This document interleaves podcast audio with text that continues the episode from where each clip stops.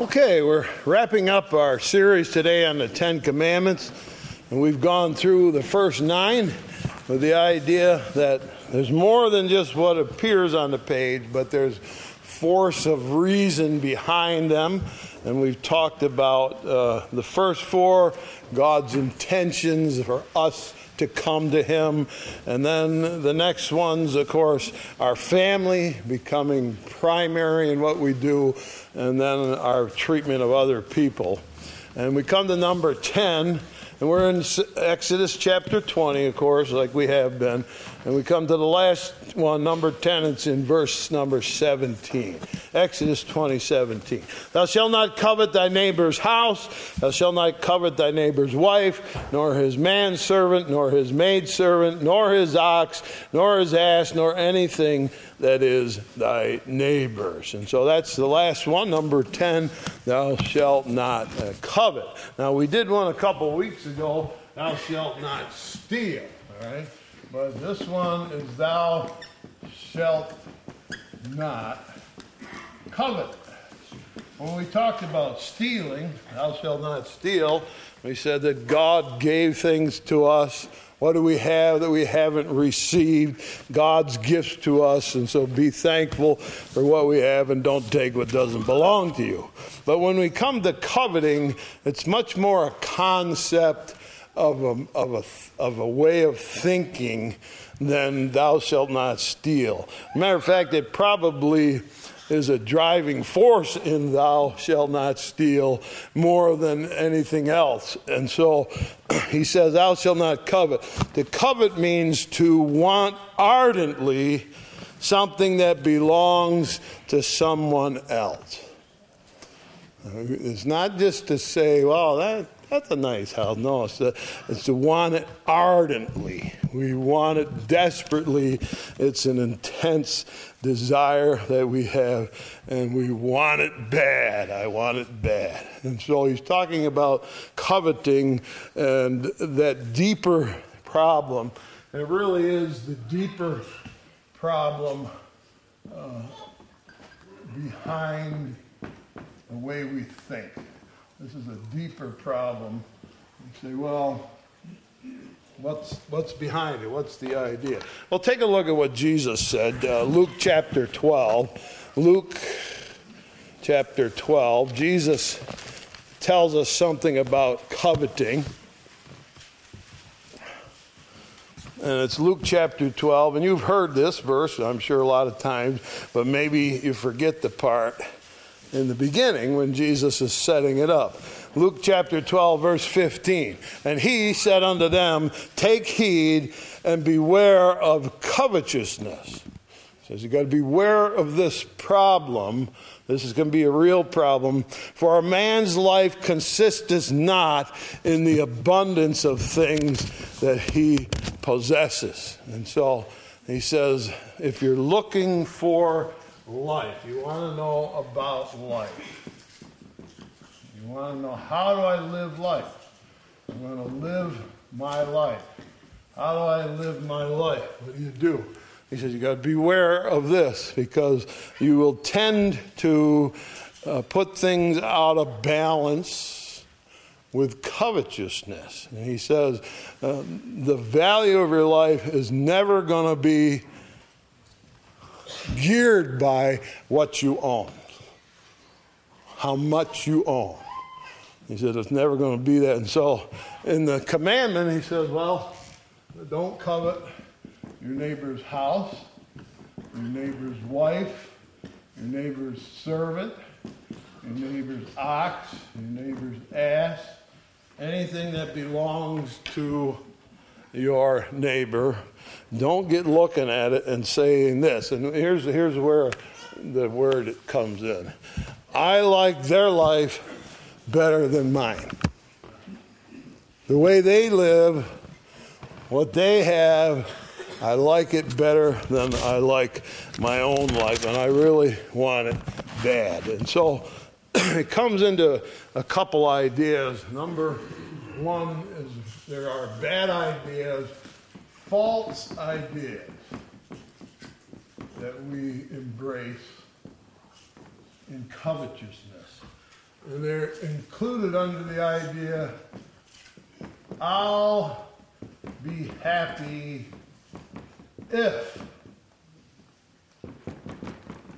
I'll be happy if. If I had my neighbor's house, I'd be happy. If I had my neighbor's wife, I'd be happy. If I had my neighbor's husband, I'd be happy. I'd be happy with all, with all those things. If I had a different wife, if I had another house, if I had a different car, if I had something better, something different, then I'll be happy. That's what will make me happy. And those are false ideas based on the question how can I be happy? What will make me happy? Can I be happy? And those are important questions, and covetousness comes in with these false ideas and says, Well, you'd be happy if you had that, or that, or this, or that.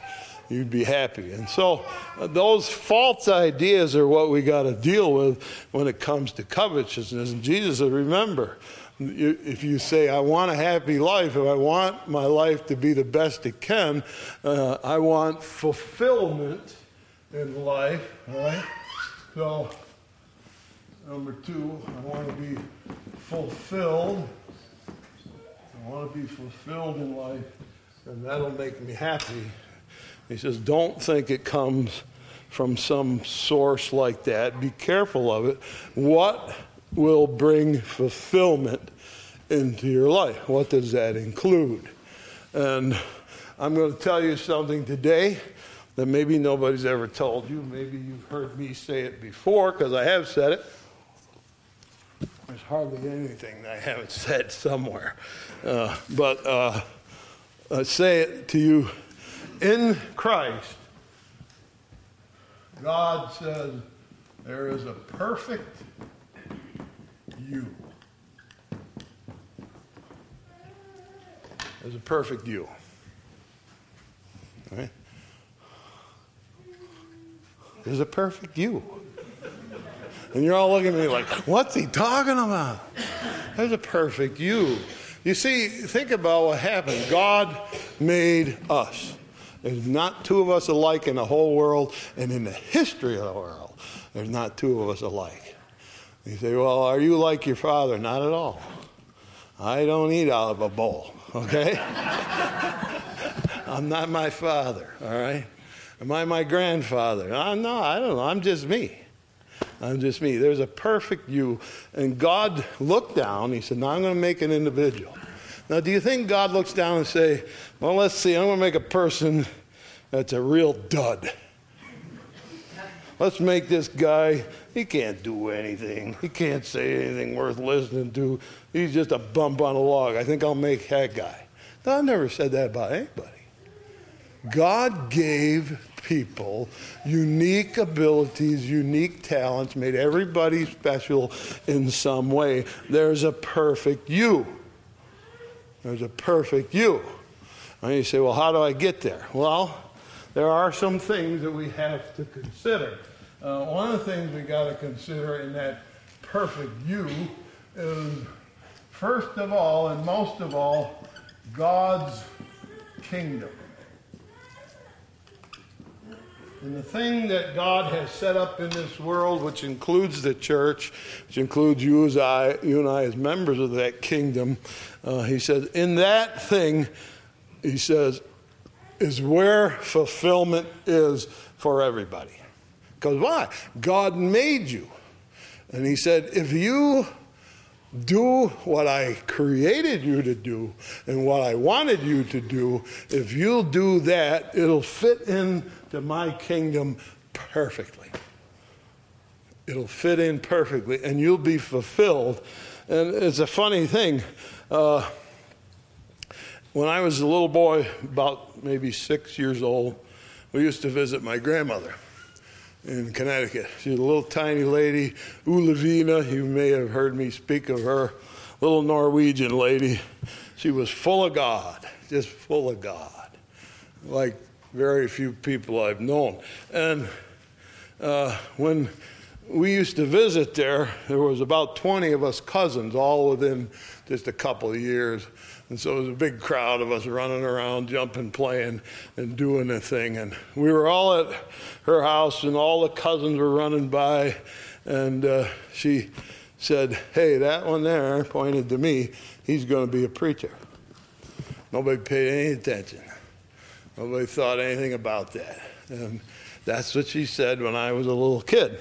Well, I didn't know that. Nobody ever told me that. And so when we got here, the first Saturday we got here and cleaned up the first layer of mess, uh, there was an old piano sitting right here. Old piano. And my parents were both here and they were sitting in two chairs over there and i said come on we've done enough work today let's sing and everybody gathered around the piano and i played and they sang i looked over and they're both crying i'm thinking to myself what did i do now so i walked over to him. i said what's up and they said when you were six years old your grandmother said you were going to be a preacher and now you are well i say god made me to be that God said, You, I'm going to make you to be a preacher and create you for that reason. And you won't be happy till you get to that point. And getting to that point took a little while. All right, but I got to that point, and there's no place I'm happier than right there. Amen. And so, in Christ, there's a perfect you you doing what he said. And he said, But I can't preach. Well, okay, all right. Uh, uh, I've seen people over the years here, and you say, What can I do? Well, I can bake cookies. I've seen people come in here every week with something homemade and set it on the food trough. That's what we call it, okay? the food trough. And they come in with, every week with something homemade. They set it on the food trough. You say, what can I do? Well, they're part of the kingdom. God gave them an ability to bake. And they use it, and they think more than most of us because they decide ahead of time what they're going to do and how they're going to provide for the kingdom in this way. And they get the ingredients and they bake it on Saturday and bring it in Sunday morning. They put it on there. Why? Because they're fulfilling what they have the ability to do. And God made people that way. He has things that He's given us that we can do talents, abilities. You do God's work. Some people, it's God sent them to this world to be mothers. To be mothers. Uh, say, well, can I be? Yeah, oh yeah, oh yeah. Very much a part of the kingdom his kingdom is two ideas marriage and family. And when those things are a part of the kingdom, I can't tell you what's happier than that. You come and your children are part of the kingdom, and your grandchildren are part of the kingdom. There's not, uh, it's just, it's a thrilling thing. It's a wonderful thing. Right? And some people are mothers, and were born to be mothers and to raise their children thus. I think my mother was that kind of person. She was born to be a mother, and she did. And some people are born to be mothers. You say, well, how does that fit in? You think Billy Graham's mother? How'd you like to be that mother? Susanna Wesley is the most famous one of the most famous mothers in history, had two sons, John Wesley and Charles Wesley. That's a pretty high score, all right, being a mother.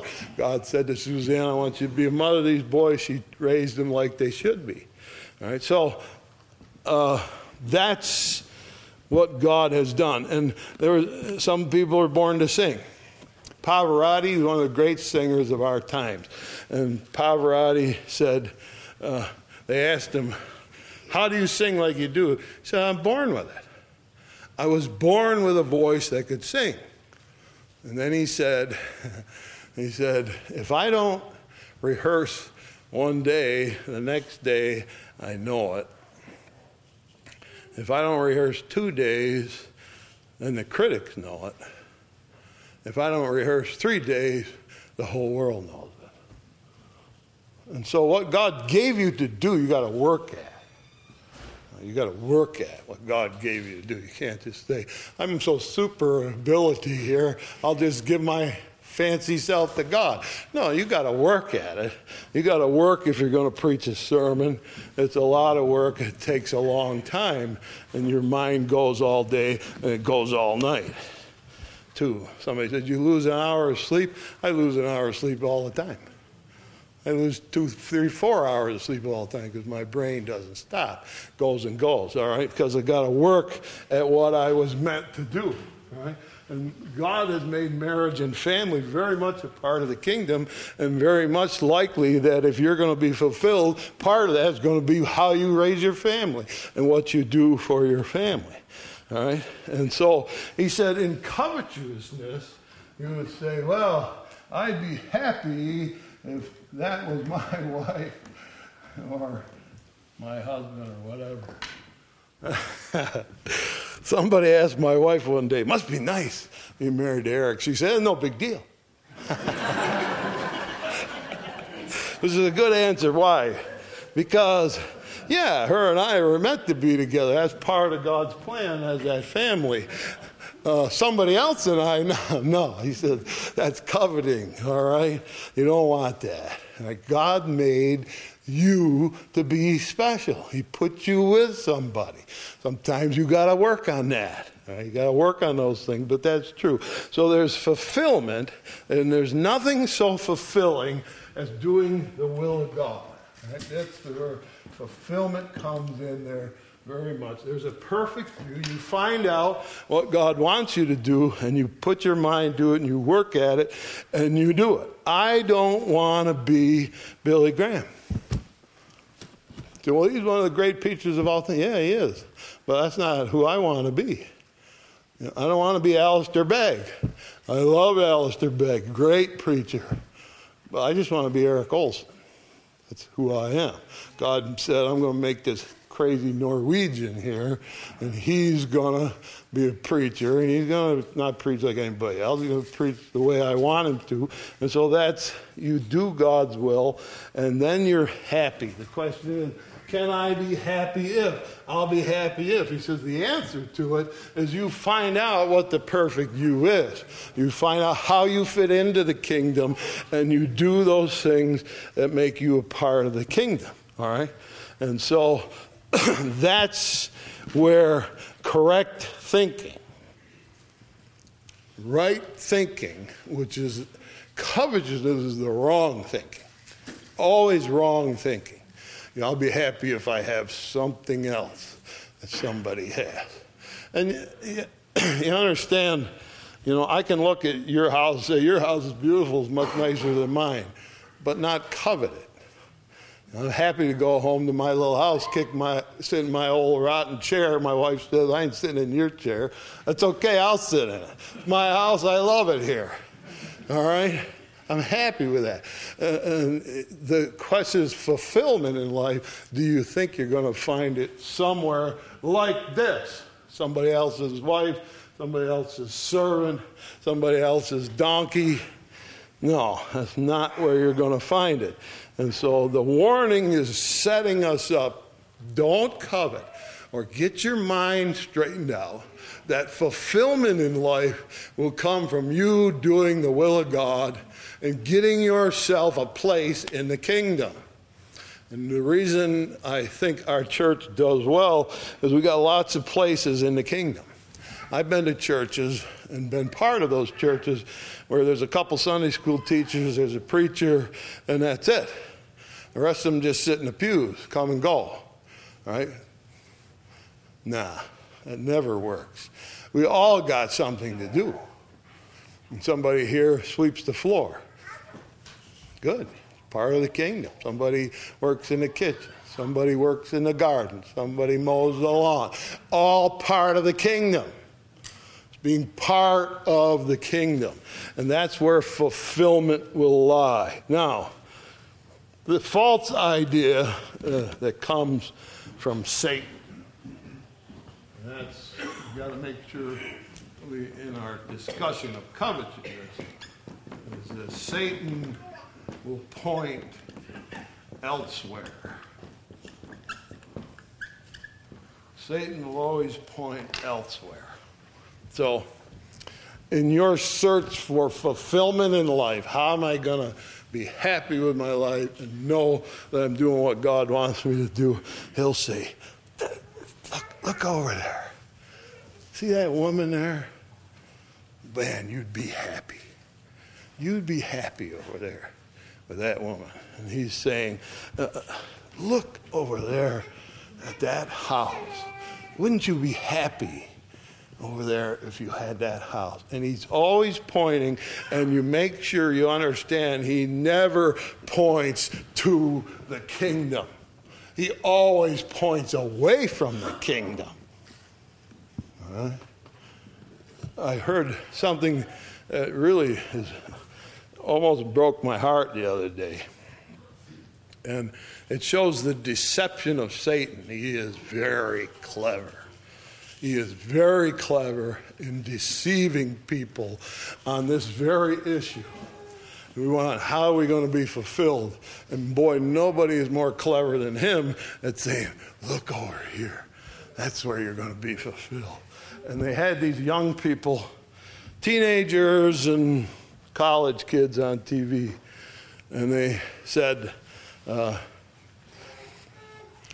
Tell us, what do you think about life? And they said, Well, the world's going to end in 20 years because of climate change. And so I've decided not to have children. I've decided that we're not going to get married and have children because who wants to bring children in a world that's going to crash in 20 years?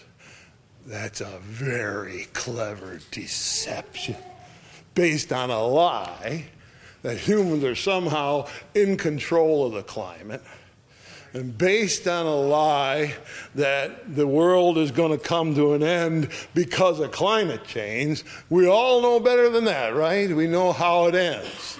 Jesus comes and sets up his kingdom. And that's not the world ending with climate change. That's just the opposite. All right, that's how the world will unfold. We have lots of descriptions of it throughout the Bible. We never need to think that. But here's young people deceived under the power of Satan who have decided that one of the most joyful things in life, which is having children and holding them close to you, is something that they don't want. There's no fulfillment in that. What a clever trick when Satan says, Come here. Look at that. You want to be fulfilled, don't do that. Stay away from that kingdom stuff. Stay away from God's plan, and He'll lead them anywhere. And it's a tragic case where young people are killing themselves. Understand? That's where covetousness can go. I'm unhappy with life. I'm unhappy with what I have, and that's something better, and I can't get it, and I don't have it, and so I'd rather die after a while than live like this. Can you imagine that people in Christ are so fulfilled by their lives that they want to live and they're not afraid to die, but they want to live, want to serve well they can. And so the fulfillment in life comes from that. And Satan always pointing away. This will make you happy. That'll make you happy. Try this, try that. Go on to college campuses. It's rampant there. Anything to get you away from the kingdom where fulfillment is. Satan cleverly uses him, his ways, which is, as Jesus said, he was a liar from the beginning. He will tell you that you can have fulfillment in some other place, some other way. Just stay away from the God stuff, and you'll be fulfilled. Not so. Not so. And so beware of covetousness. Why? Because it creates an unhappy desire in you to be something that God didn't mean for you to be. You, He meant for you to be satisfied, fulfilled, happy in life, serving in his kingdom. That's where the pleasures in life and the joys of life come from. And I talked about my grandmother, and what I remember most is open, big open staircase in their big old house that they had, and I'd get up early because I like sneak around. I couldn't sleep when I was little. All right, I didn't sleep when I was little. People say, "When did you start?" My whole life I didn't sleep. I get up, little kid, sneak up, peek down the stairs, and there's Grandma, all by herself, clapping her hands and singing, satisfied and happy. Why? Because she's living what God wanted. Say, little tiny lady, what did she do? Well, she raised family, served God in her own way, happy as can be. That is where fulfillment is. And so, this question of covetousness is dealing with the idea of I'm not happy, I'm not fulfilled. And he's telling you, don't listen to that talk. Get it out of your head. You can be happy, you can be thrilled with life. You can be fulfilled. Make sure you get it lined up with what God originally created you to be. And when you're exactly what God created you to be, it's perfect. You're happy, fulfilled in all that you have. So that's the end of the Ten Commandments. I hope they've been some help. Thank you.